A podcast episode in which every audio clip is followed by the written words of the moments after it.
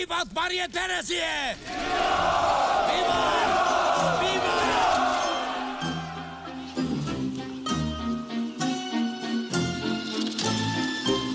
Obrazovku České televize se vrací divácky úspěšná minisérie Marie Terezie. Ve dvou nových dílech musí jedna z nejvýraznějších... České televizní publikum propadlo rakouské arcivé vodkyni Marie Terezii. Reprízu koprodukční minisérie a premiéru dvou nových dílů o Habsburské panovnici a mimo jiné jediné ženě na českém trůnu sledovalo víc než milion lidí. Čím Marie Terezie diváky oslovuje, co nového jsme se o ní dozvěděli? A je možné srovnávat minisérii, na jejíž výrobě se podílela česká televize, s úspěšnými zahraničními seriály o zásadních postavách světové historie? Je pondělí 6. ledna, tady je Lenka Kabrhelová a Vinohradská 12, spravodajský podcast Českého rozhlasu. Český trůn nesmíme nechat Marii Terezii. Musíme tu tlustou smradlavou ropuchu rozšápnout. Budeme se dívat, jak se z jejího bradavičnatého těla balí slis. Její kůži přibijeme na norimberskou bránu, aby všechny ostatní žáby a zmije viděli, co se stane, když se vzepřou mužské autoritě. On je právě ojedinělý tím, že je to ta koprodukce, protože je to koprodukce čtyř států, to znamená, že ona vlastně kopíruje logicky ten habsburský model toho Rakouska-Uherska, takže jsou tam vlastně všechny ty státy, které do toho v té době spadaly a v tom je vlastně unikátní. Jindřiška Bláhová, filmová historička z Filozofické fakulty Univerzity Karlovy a kritička týdeníku Respekt. Protože může spojit do velké míry talent z těch čtyř zemí, zároveň finance z těch čtyř zemí, je to nějaká tendence k jako produkcím. Česká televize sama by takhle jakoby nákladný projekt asi úplně nezafinancovala.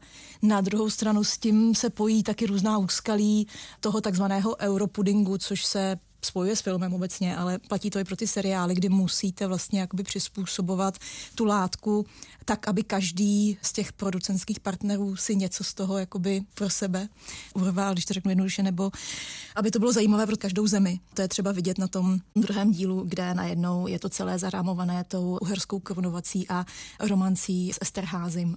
Je to celé vlastně jako uherské a přitom je to hodně vlastně fiktivní v téhle části ve smyslu toho vztahu té romance. Když se podíváte tedy na to zpracování, čím to je, že tady v Čechách, dejme tomu i na Slovensku i v Rakousku, Marie Terezie oslovila takhle široké publikum? To české publikum je vlastně už z dob před rokem 89 poměrně zvyklé na určitý typ historických vyprávění. To znamená, že když se podíváte na vysílatelnost a návštěvnost pořadu a když odhlídneme od toho, že tady byla limitovaná nabídka, tak popularita Angelik. Joffrey, já byla šílena. Prospat tolik nocí a nevědět, kdo jsi. To bylo předtím. Před čím, lásko? Před námi. A popularita Sisy, což je rakouská císařovna, ty televizní filmy, vlastně je obrovská. Siehst du, so wie jetzt möchte ich dich immer haben. Weit weg von allen deinen Regierungsgeschäften und von der Politik. Du kein Kaiser und ich keine Kaiserin. A zároveň je tady nějaká tendence, vzhledem k tomu, že šlechta dlouhodobě, nebo vůbec rakousko-hersko a dynastie byly vlastně zatlačené do pozadí, buď vyprávěné přes to jiráskovské, tu dobu temná, jako něco, kdy jsme upěli pod rakouském herském Habsburky a násilné katolictví, přestože to historicky bylo trošku jinak. A plus pak ten komunismus, který vlastně vytěsnil jako něco nechtěného v tom systému, tak ta šlechta je zobrazovaná vlastně jako pohádkově hodně, hodně romanticky, přes ty milostné příběhy, přes tu dvorskou etiketu a intriky a pletichy. A tohle to je přesně, co ta Marie Terezie vlastně jakoby dělá. My se asi dostaneme k nějakému srovnání s těmi jinými seriály, třeba britskými nebo Netflixovskými, které se věnují historickým figurám, ženským, výrazným královnám, panovnicím. A tahle ta pohádkovost nebo únikovost a zároveň vlastně hodně vynechávání té skutečné doby, že se úplně nesnaží se o nějaký slovně jako historický seriál, ale spíše to vztahový seriál. A je hlavně kostýmový. To je něco, co je vlastně atraktivní automaticky pro českého diváka, něco, na čem je vidět pěkné kostýmy pohádkové, plus i ta tradice pohádky v Česku má určitě do toho co mluvit, do té popularity. A tohle to nějak spojuje, plus se do toho promítá určitě to, že diváci jsou zvědaví zvědaví, tu figuru znají, zároveň jsou zvědaví třeba na nějaký detailnější příběh, dozvědět se něco, co nevědí, protože i ty historické látky jsou vlastně hodně populární u českého publika a do určité míry část toho publika může třeba lákat i to dobové téma ženy v politice, viditelnost žen na prestižních politických nebo místech moci. To určitě taky, ale nebude to asi převaha. Jakým způsobem tedy je rakouská císařovna vylíčená a nakolik třeba i podle historiků odpovídá ten její portrét realitě? No, ona je vylíčená právě hodně přes ten soudobý pohled. To znamená, že je tam hodně zdůrazněno to téma, takové to pseudofeministické téma, jestli teda žena může mít všechno, jestli může mít tu kariéru, jestli může mít ty děti, jestli může mít tu skvělou romanci s Františkem Štěpánem Lotrinským v tomhle případě. A je to hodně vlastně vměstnané anachronicky do toho našeho pohledu, do toho, jak my chceme tu historii číst, jak je to pro nás atraktivní to vyprávění. A tahle ta trojčlenka, kariéra, manželství, romance, děti a jak to vyžonglovat a zvládnout, hodně určuje to, jak ta Marie Terezie je ukázána. Hodně mizí, i když v tom třetím dílu se to trošku vrací tematicky, věci, které ji definovaly. In nomine Patris et Filii et Spiritus Sancti. Amen jako je jezuitská výchova, jako je to, že byla bigotní katolička, to, že to pro ní bylo naprosto zásadní. Ale to je šílené. Moje portréty na vlajkách místo Panny Marie. Vždyť je to svatokrádež. Ne, to je nová podoba polní mše to, že byla vlastně šťastná v tom manželství, nebo to manželství bylo výjimečně manželství z lásky v době, kdy se uzavírali, že manželství strategicky politická, tak to tam je tak jako rozmělněné, že vlastně je hodně vykreslovaná jako taková buď nějaká rebelka, která se bouří proti nějakému systému, přestože to nedává smysl, protože ona byla vychovávaná, že v tom velkém luxusu nemusela se bouřit, měla vzdělání, byla vychovávaná k tomu, aby vládla později svým otcem, který tomu obětoval zbytek svého života, aby tu pragmatickou smlouvu uzavřela, aby mohla nastoupit žena na trůn.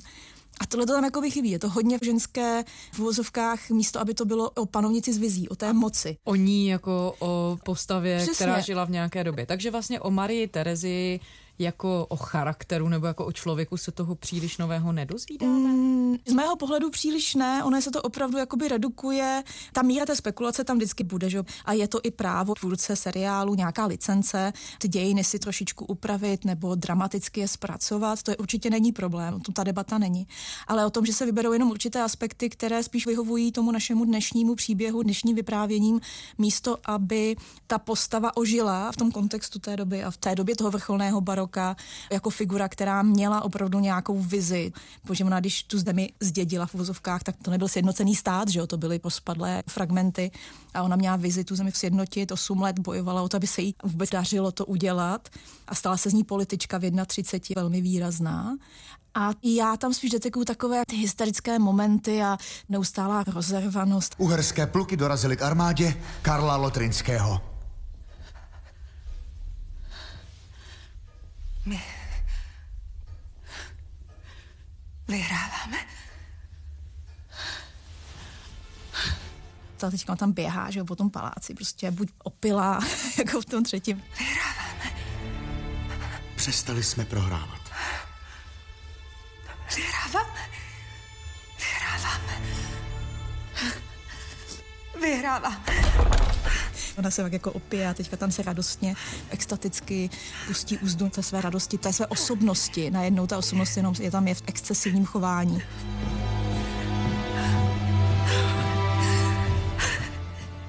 Je to vlastně zvláštní v tomhle, no. je to hodně ženské, ale zároveň to té ženě příliš neslouží. Jak moc se na tomto můžou podílet i výkony hlavních představitelů? Já teď směřuji k tomu, že volba tvůrců ohledně hlavní představitelky sklidila kritiku části publika. Tu původní herečku, která stvárňovala Marie Terezi v těch prvních dvou dílech, nahradila o čtyři roky starší Stefanie Reinsbergerová.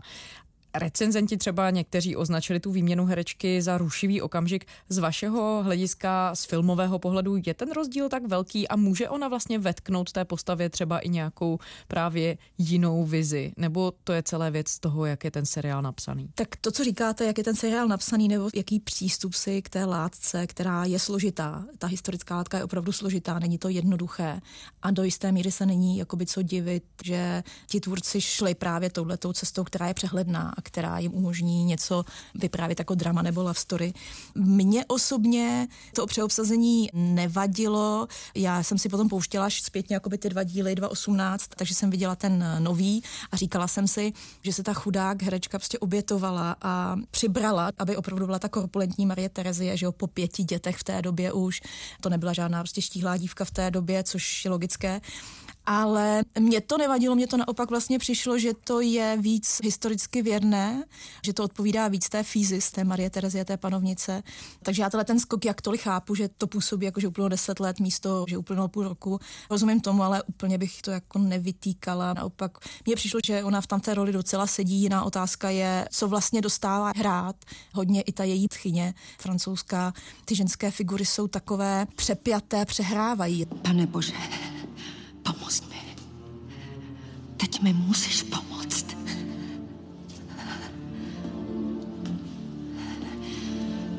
Nechci prohrát. Nechci, nesmím prohrát. Udělám, co chceš. Nechci nic zadarmo, rozumíš? Je to vlastně zvláštní, že dostali takové vyhrocené polohy a ona ji někdy má taky. Jako kdyby se tam ty emoce a ten vnitřní život dostával právě jenom přes nějaký jako hereckou přepjatost, což si myslím, že je na škodu a možná to je to, co kritizují. A nevím, jestli jim vadí víc, že přibrala, anebo se jim líbila víc sošná, prostě štíhlá, krásná představitelka v první sérii. Je to možné. Tohle není úplně princezna, to už je víc žena, která nese nějakou tíhu. No, ono se objevilo v těch komentářích třeba i výrazy jako umolousaná, korpulentní fňukna a tak dál. Ulozená korporátní vťukna, no. To je, to, to, je, to je zvláštní, to myslím, že je jako... Nevě... Prostě se to nevejde do té pohádkové představy, a, kterou a, můžeme o šlechtě mít. Asi ne, ona není úplně umolousaná, ona tam má jako momenty, kdy je prostě unavená, vyčerpaná, ona vede války. Ten díl je vlastně zajímavý v tom, že je posunutý od toho milostného k tomu válečnému, že ona v té době opravdu bojovala s Pruskem, přišla o Sasko, přišla o Prahu. Můj bratranec Karel Albrecht Bavorský se v Linci si nechal šlechtou provolat rakouským arcivévodou. Jde tu očividně jen o provokaci. Výsosti arcivévodský klobouk i českou korunu máte přece tady v Hofburku vy. Chci mít seznam všech šlechticů, kteří mě zradili.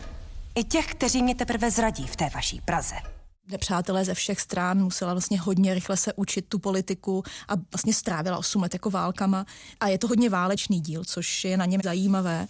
Takže ona je unavená, není to ta sošnost, ale že by byla umalousaná. Podle mě je to spíš taková ta touha mít tu historii hezkou a mít ty figury, ta představa té aristokracie, o té noblese a to je spíš se do toho asi promítáno. Roli manžela Marie Terezie stvárnil Vojta Kotek. Jakým způsobem se on zhostil té historické postavy? Tak vzhledem k tomu, že t- velká část je pojatá jako love story, tak je to hodně, on je vlastně v té roli toho prvního milovníka, který pak postupem času musí nějak bojovat s tím, že Marie Terezie na něj buď nemá čas, nebo je nějak upozadněný u toho dvora, nebo řeší, že ona dává přednost tomu panování před ním. Takže on je tam občas ten František Štěpán Lotrinský jako takový hysterický manžel, který třeba žárlí na uherské grofy a vlastně úplně jako bizarně mu vkládají. To si myslím, že je postava, která je sama o sobě jakoby zajímavá nebo fascinující tím, že to byl člověk, který na svou dobu přijal tu roli toho prvního muže poměrně velkoryse, nebo se s ní smířil bez nějakých velkých vnitřních dilemat a podporoval tu svoji ženu Marie Terezii v tom, aby mohla vládnout, což nebylo vůbec vlastně automatické. Tak dostává se do té polohy trošku takového podpantoflového manžela, který je hysterický, který to někdy nezvládá, to, že ta jeho žena vlastně vládne, což si myslím, že mu škodí. Je to i zároveň hodně, on je tam zároveň ukázaný jako muž, který měl x milenek a tam přidávané vlastně tohleto jako takový spekulativní aspekt. Než se to rozví Marie a zakáže nám to, vyděláme další peníze. Mm. Co pak, Leopolde, nahlas? No, jen tak mě napadlo. Pochopitelně je to nemístné, že se nad takovou věcí zamýšlím, ale trápí mě, zda si to její výsost zaslouží. Nic se jí nelíbí. Vaše banka, vaši příbuzní, vaše milenky. Tak v tom posledním jí docela chápu. No ale přeci jen, proč to děláte? Chci mít doma šťastnou ženu, Leopolde. Aha, i přesto, že vás neocení? Já se dokážu ocenit sám. Na druhou stranu ten Vojta Kotek dostáváme se znovu k tomu, co ty herci mohli zahrát a co jim bylo dáno. A když odhlédneme od těch historických momentů, tak vlastně dělá v té postavě toho rozpolceného muže, co může. Válka je především o penězích. A kdo jich má víc, ten většinou vyhraje. No a František Štěpán, jak by se možná dnešním žargonem řeklo, peníze umí a přichází tím pádem trošku víc ke slovu, bere věci malinko víc do svých rukou, někdy ne úplně po konzultaci s Marí Terezí a dělá rozhodnutí na vlastní pěst vlastně tam docela sedí z té herecké sestavy, stejně jako třeba Zuzana Stivínová v roli matky Marie Terezie.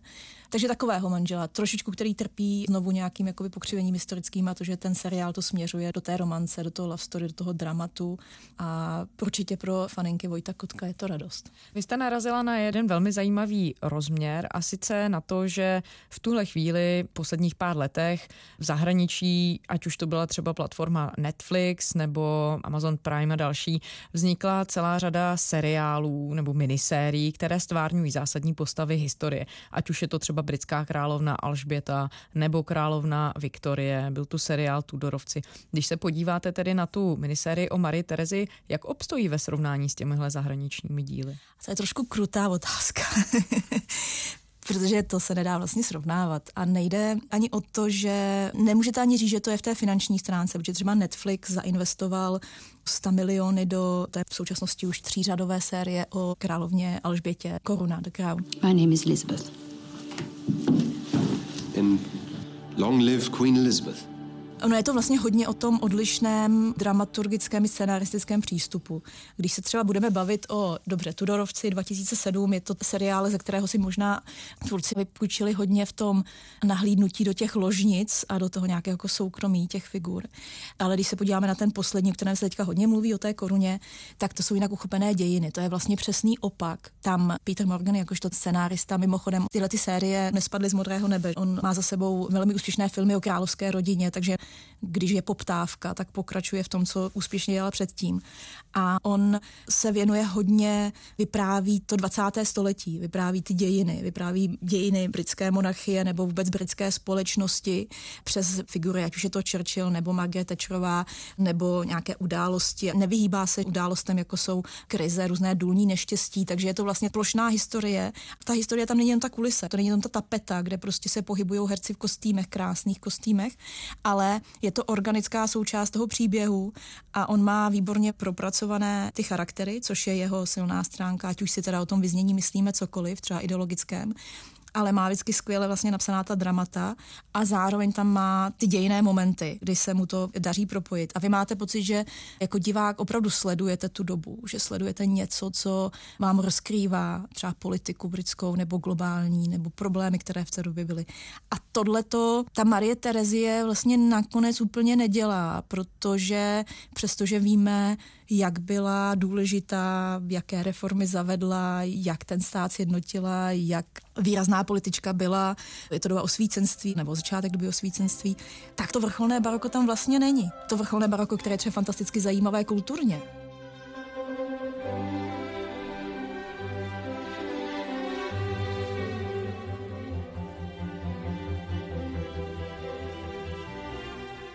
To je doba skvělých skladatelů, skvělé kultury, i toho náboženství, které je jako hodně jiné, než ho vnímáme my teď.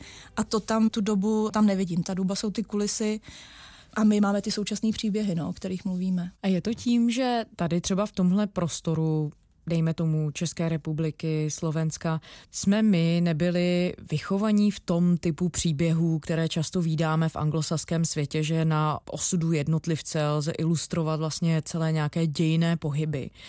A nebo je to částečně i to, že prostě na tu historii chceme nahlížet jedním naším určitým úhlem a nejsme vlastně ochotní se pohnout k něčemu trochu jinému, jako jste to třeba říkala v případě té britské královny? To je těžká otázka, to já nevidím do hlavy těm tvůrcům, nevidím, proč volí tenhle ten úhel pohledu. Podle mě je to nějaká pragmatická komerční úvaha, vedená tím, jak se tady vypráví dlouhodobě.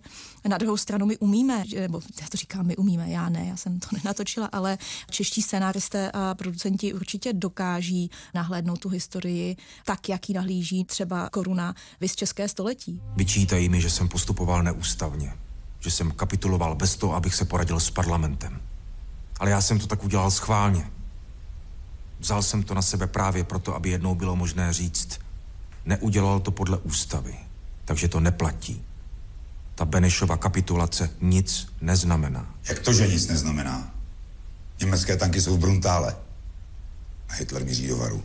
Co chcete dělat s tím, když velmoci rozhodnou o vás bez vás? Seriál, který je přesně ponořením do té doby, ptá se jinak, pokládá si jiné otázky, nabízí jiné příběhy přes jiné figury.